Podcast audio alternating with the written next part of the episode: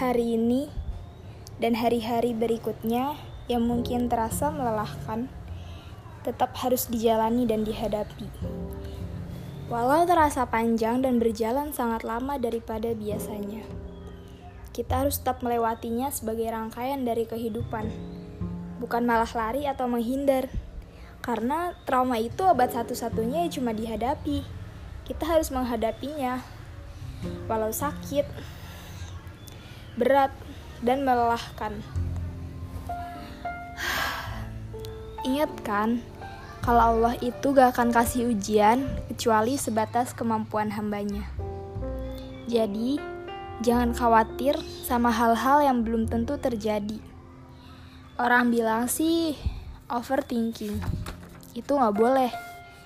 Percaya sama diri kamu sendiri. Karena dia udah sekuat itu buat nemenin kamu sampai di titik ini. Saat ini. Jatuh bangun kamu yang di mana orang-orang aja gak tahu itu. Karena cuma Allah dan diri kamu sendiri yang kamu punya saat itu. Kamu gak mungkin berkeluh kesah ke keluarga kamu yang seharusnya kamu beri kebahagiaan. Dan kamu merasa kebahagiaan mereka adalah tanggung jawabmu. Iya kan? Tapi gak ada salahnya. Kamu harus ingat, kebahagiaan diri kamu sendiri adalah prioritas. Oh iya, kamu tahu nggak cara membahagiakan diri sendiri? Bukan, bukan dengan shopping atau bergelimang harta. Caranya cuma satu, biar kamu ngerasa jadi raja atas segala-galanya. Kamu cuma harus bersyukur, cuma itu.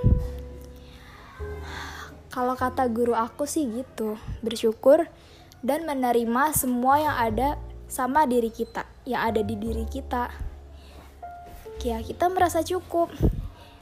Kita punya satu motor, kita bersyukur. Bahkan kalau misalnya kita dikasih mobil, berarti rasa syukurnya harus ditambah dong. Atau misalnya kita cuma punya satu sepeda, tapi kita bersyukur. Kita merasa cukup sama satu sepeda yang Allah kasih itu. Tahu nggak? Itu tuh, kamu seolah-olah tuh raja dunia. Karena semuanya itu kamu merasa cukup sama yang apa yang kamu punya. Setuju? Cuma itu, bersyukur dan menerima. Karena dengan menerima dan merasa cukup, sekali lagi kamu akan menjadi raja dunia. Itu cara paling simpel untuk bahagia. Dan mungkin menurut aku cuma itu sih. Kamu tahu gak sih pengaruh apa yang bakal ditimbulin sama rasa bahagia itu?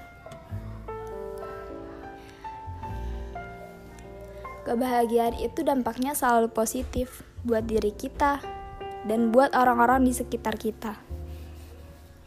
Jadi, kamu berhak bahagia dan gak ada alasan buat kamu bersedih.